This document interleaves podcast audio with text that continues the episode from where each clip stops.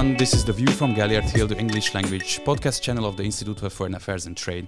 My name is Tamás Molnár, and today we are going to talk about EU enlargement in the Southeast Europe and how it, how it is viewed by some of the Western countries.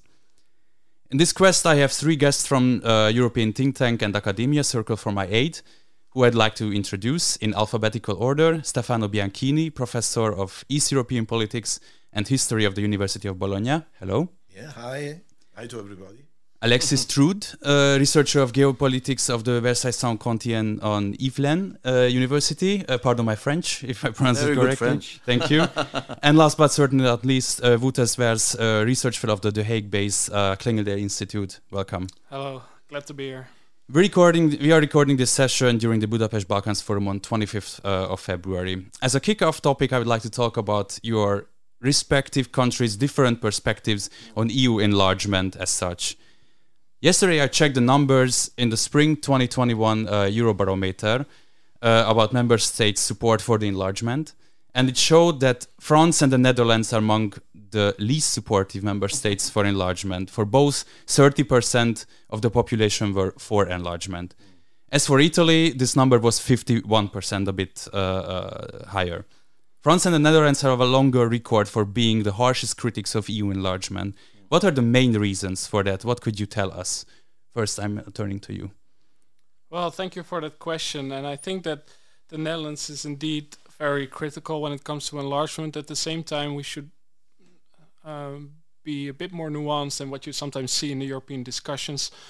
Um, it's not that the Netherlands is outrightly rejecting the process as such. What I see as an independent researcher is that people, for example, in the Dutch Ministry of Foreign Affairs, they are quite engaged. People in the in the in the embassies of the Netherlands in the region. We have five embassies in the region, only not in in Montenegro.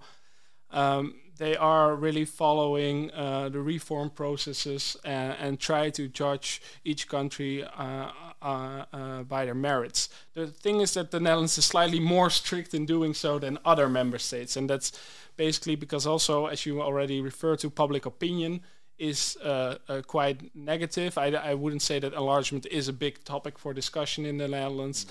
But if you indeed ask people, does the EU need to further enlarge, then you see that in 2018 a poll said that 42% of Dutch people said that the EU is actually already larger than it should be. Alexi, what could you tell us about the French stance towards the Western I Balkans? have uh, three reasons to explain uh, the, uh, of the French people and government why they don't want enlarge. First reason, French people uh, very know uh, remember uh, the 2005 uh, census when uh, French people have uh, voted against one treaty in Europe and the government has throw that on the on the river and that's the first reason which explains that French people are very critical against the European Union. Second reason, nowadays, uh, the French ambassador in uh, Serbia, Mondoloni, in 2017, said me, we have no make nothing in Western Balkans since 20 years.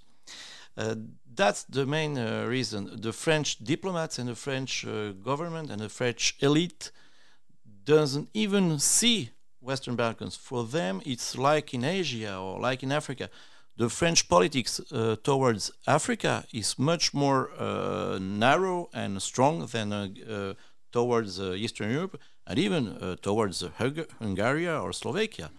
I can tell you that you tell on the you ask on the street one young people like you, where is Budapest? He said, my students said me, oh, Bucharest. They didn't even know capitals. You know, it's very the, the Eastern Europe is is not known in France. And the third reason is uh, more uh, political, uh, as we discussed this morning. The, the, French representative, Monsieur Fay, said very, very well.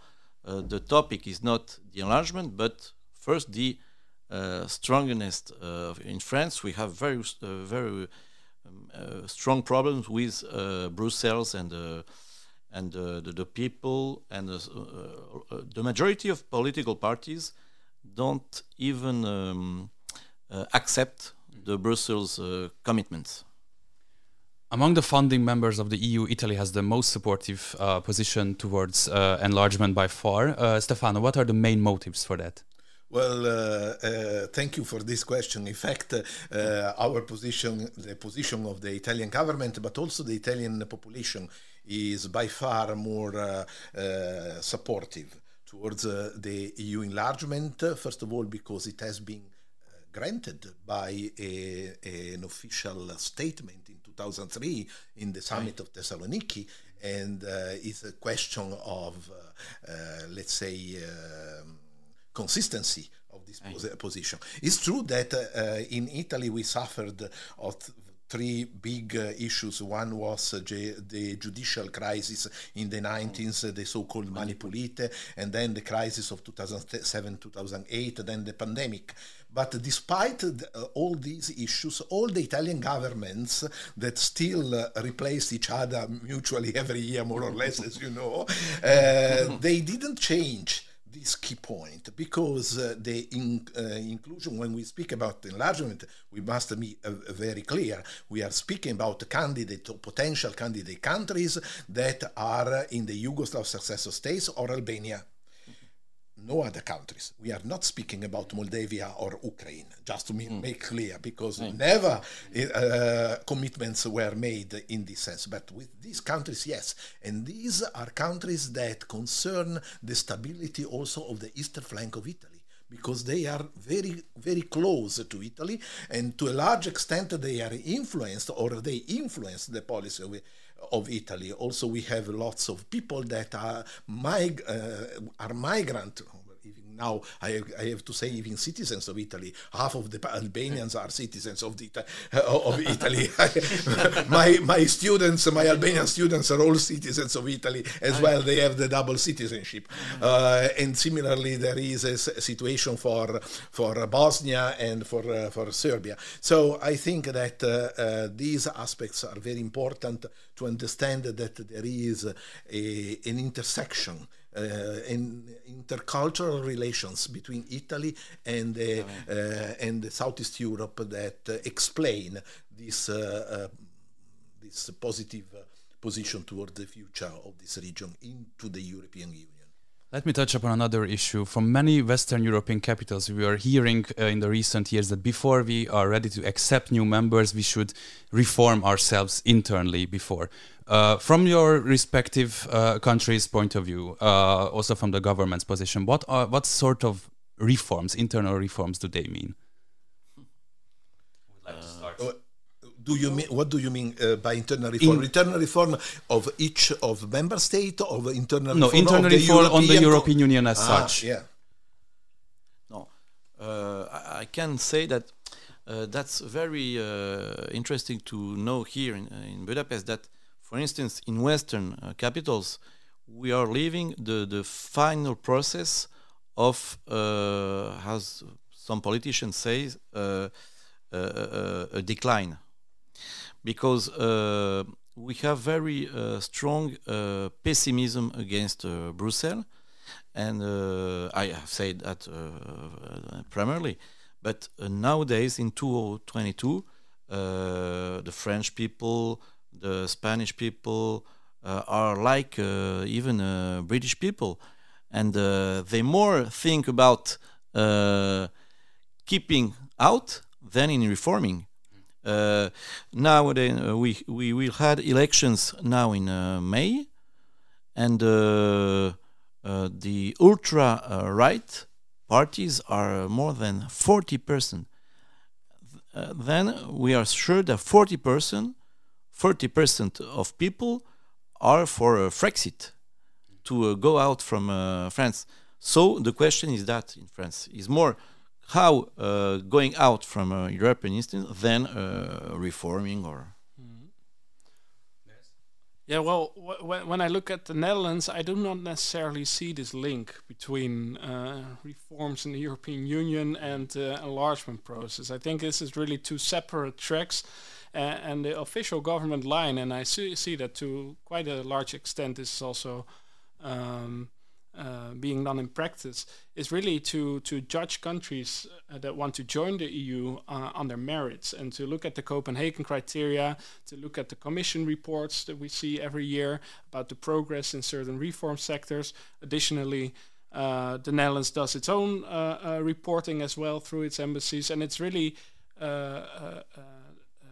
countries are really judged on, on, on their reform undertakings in this whole accession process, and it's a something else than, than the internal reform process of the EU.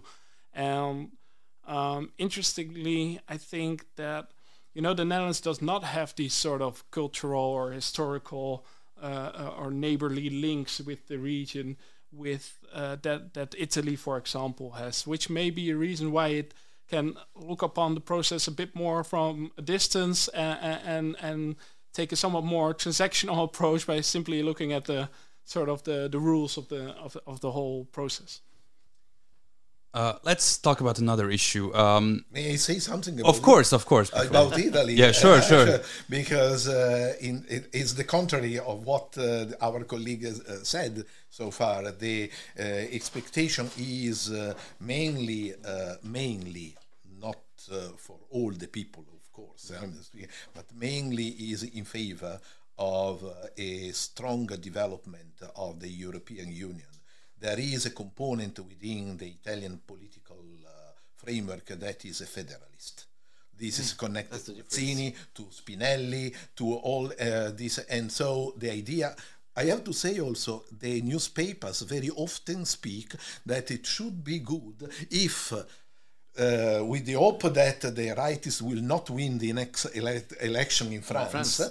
Macron, together with Germany, Italy, and Spain, will made a core of a potential more strict uh, set of institutions that make the governance of the European Union more effective, because this is a key point the governance of the institutions. It's obvious that with uh, 27 members that might, might become 33, as it was said yeah. today, uh, will uh, pre- create a problem in the management of the situation. So right. we have to think in a different way. We have to think whether the federalist approach can be step by step grow uh, involve a different group of countries those mm. who are ready prepared. It's obvious that uh, if, uh, for instance, the, in France, the election will lead to a defeat of Macron and uh, to, uh, for instance, uh, to a, a rightist president that will implement the idea of the Brexit, is the end of the European Union. Mm. This is the end of the European Union, and in this case, I think that we cannot really uh, exclude the possibility of new wars mm. in Europe so uh, Ukraine, Russia is just the beginning from this point. Just to have a, a short comment on, on this note, uh, talking about uh, Russia and Ukraine, do you think that what we're currently seeing in Ukraine and the Russian invasion is going to have any effect of uh, your government's stance on the Western Balkans uh, or not? Well, maybe not on the official position, but I think that there could be two sort of uh, effects: one negative, one positive. The the negative one could be that attention basically shifts right to Ukraine, to to the Eastern European uh, countries, to to the whole uh, conflict there, and which would mean that attention may wane a little bit for for EU enlargement.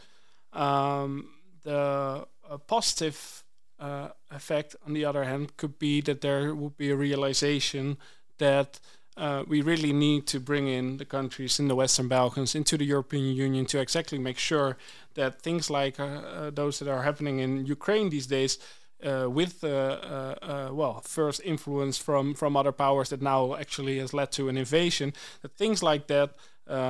cannot happen in the Western Balkans. I'm not necessarily talking about an invasion, but at least the, the foreign influence part, right? So there may be uh, it may lead to a realization that we need to engage a little bit more uh, uh, with the countries in the region uh, uh, to do so. Now, I think that very uh, big crisis in Ukraine stands up the geopolitical points that we we all know here. why Putin has uh, taken this chance for him to make an aggression? He always said of uh, because United States have done the same in Kosovo. Uh, in Kosovo, uh, the international law was uh, destroyed after an operation of you are young, but 400 four thousands people have died in 1999 all the economy was uh, fall down, like uh, say the, uh, the, the American Michael Petraeus, General Michael Petraeus, we will through to the medieval ages Serbia and all the regions, and that's why if we don't uh, uh, understand Kosovo, we can't understand why uh, Putin. We have make the situation. We, the, the, United States and the NATO, have made the situation that make here. The second point is that in geopolitical aspects, Russia has uh, made, made a choice to go through China, Turkey, and the East. Uh, Russia has no uh, the, the economics the economical sanctions will be with no effect against Russia. So it's a, we are living a very big history moment when, in geopolitical aspects, uh, uh, Russia is going uh, far from Europe, and uh, the question is how Europe will will respond to that. Well, uh, I think that we have to make a distinction between between the reactions in uh, the in the Balkans and the reaction within yeah. the European Union, uh, because the a part of the Balkans are not in the European Union, and they are affected. This is true by the question of Kosovo. Mm-hmm. For instance, it is not by chance that Vucic immediately was uh, encouraged by the embassy of Ukraine to uh, condemn Russia. And he said, Yes, I'm ready to do this if Ukraine will condemn NATO for the bombing of Serbia and Montenegro because of Kosovo. Then uh, the people, because today during the discussion, the, yes, the yes. colleague from Montenegro was saying oui, about oui, the people protesting oui, in Montenegro uh, for Lugansk. Yes, why? Because they asked to their own authorities, authorities that are unclear who they are in this yes, moment in, this in moment. Montenegro, but doesn't matter. Uh, they were asking, well, we have recognized Kosovo. Why we recognize Kosovo and we don't recognize Lugansk and Donetsk?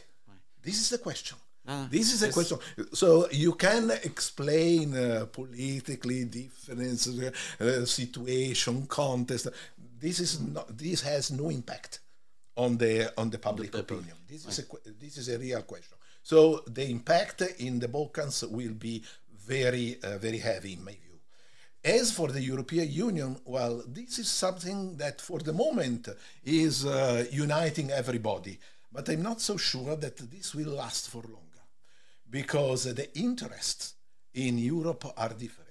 In the southern Europe, in the Balkans, in the Mediterranean area, the interest is mainly related to Libya, uh, Egypt, uh, the migration flows, uh, and and what is this is the priority in the in, in politics. The Mediterranean is the priority.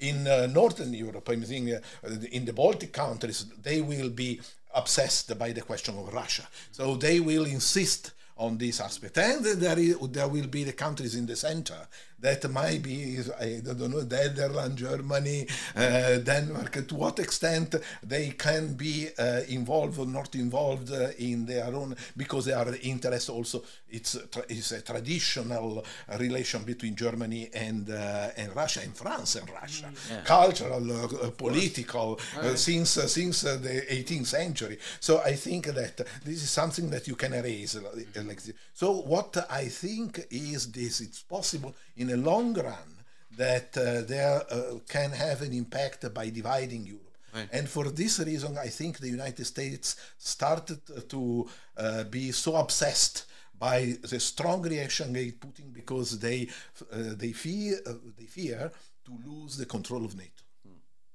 This is my my, my perception. Uh, then you know uh, we'll see uh, what Putin will do with China, uh, because in any case, yes, it's true that uh, he has emphasized and strengthened the relations with China, with India, and with other countries. But then uh, he will remain the minor member of this alliance with China. So you know, China is not so. Uh, it's in my view, it's a great tragedy that Russia uh, in this sense is separating so deeply with Europe. This is the great, great legend. Uh, the point yeah. is that how Russia can be bring back to Europe and this is a big issue. Coming to the last question of this session, um, we already touched upon the issue uh, influence-seeking activities of great powers, extra EU powers. Um, two years ago, our institute published a paper. It's called Western Balkan Playbook, and you can find it in the description, by the way. And which we were analyzing how great powers are trying to assert influence in the region, what tools are they using, etc. And uh, one of our conclusion was that the West, uh, like the European Union, US in general, is allocating incomparably much more resources in the region than Russia, China, or Turkey combined. But somehow, comparatively, the public perception towards the West is somehow not much better no. than towards the Eastern ones. Uh, in your opinion, uh, what are we doing wrong? Why do we have such a PR problem in the region? Alexi. I have said that since uh, 15 years.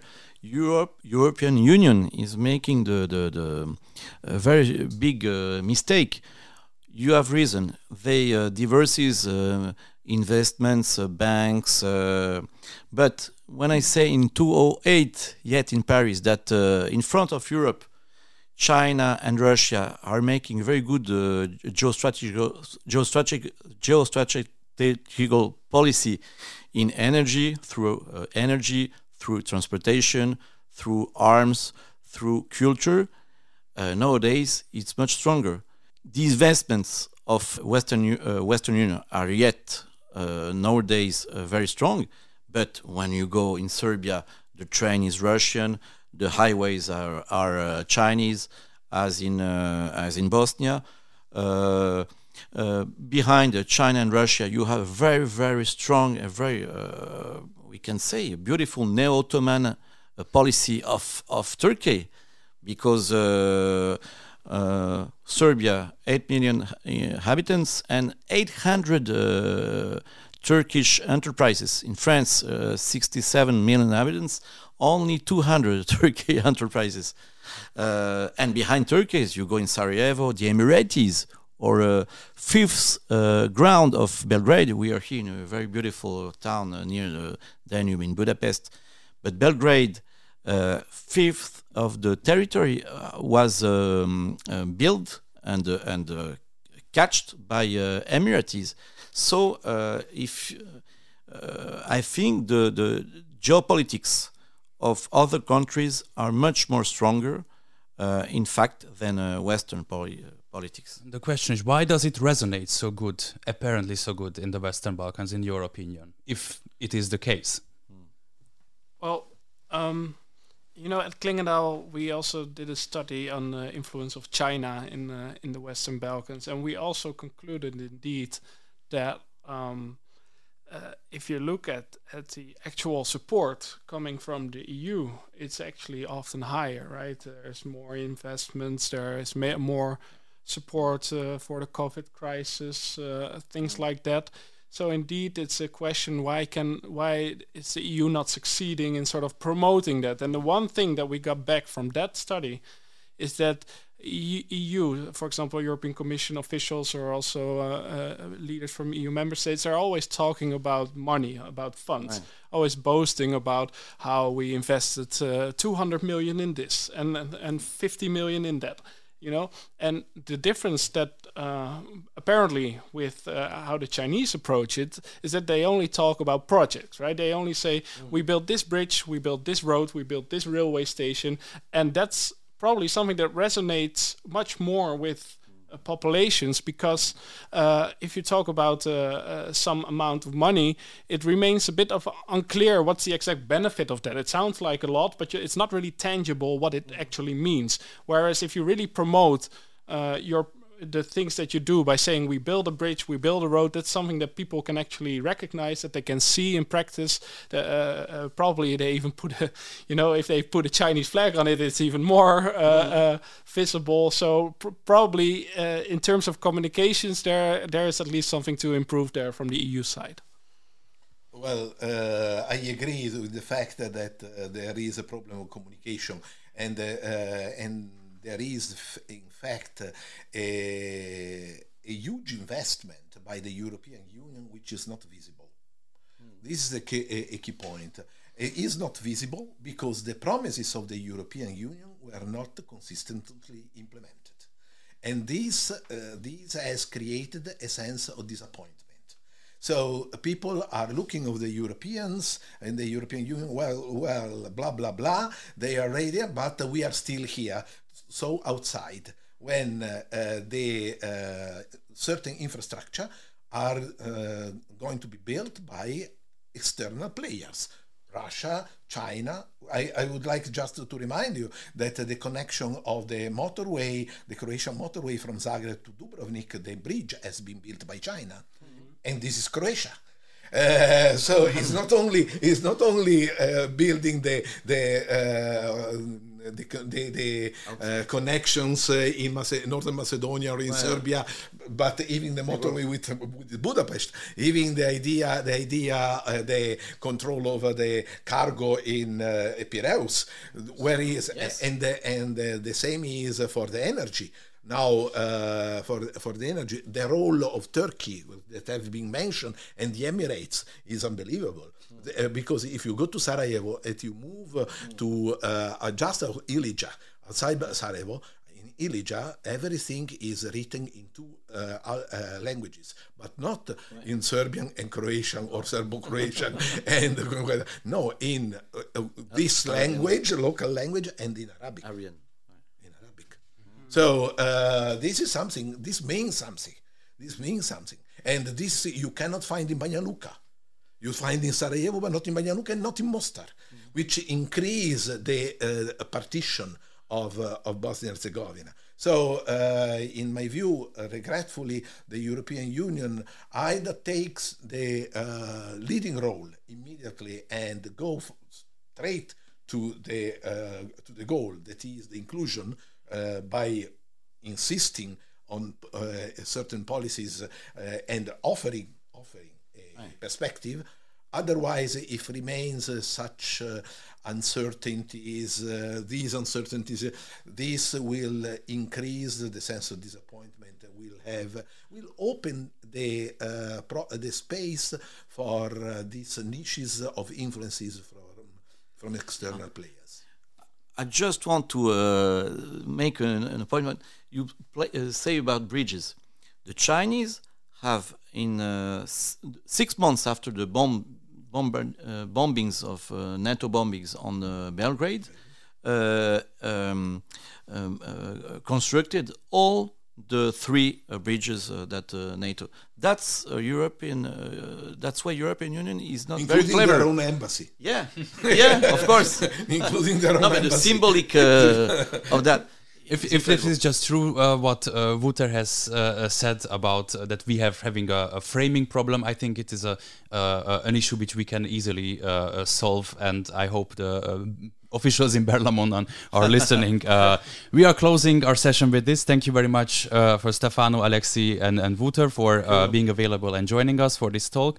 And thank you for your attention as well. Uh, don't forget to follow us on Facebook, Twitter, and Instagram, and of course at our website. Until next time, bye. Thanks Thank you. Thank you.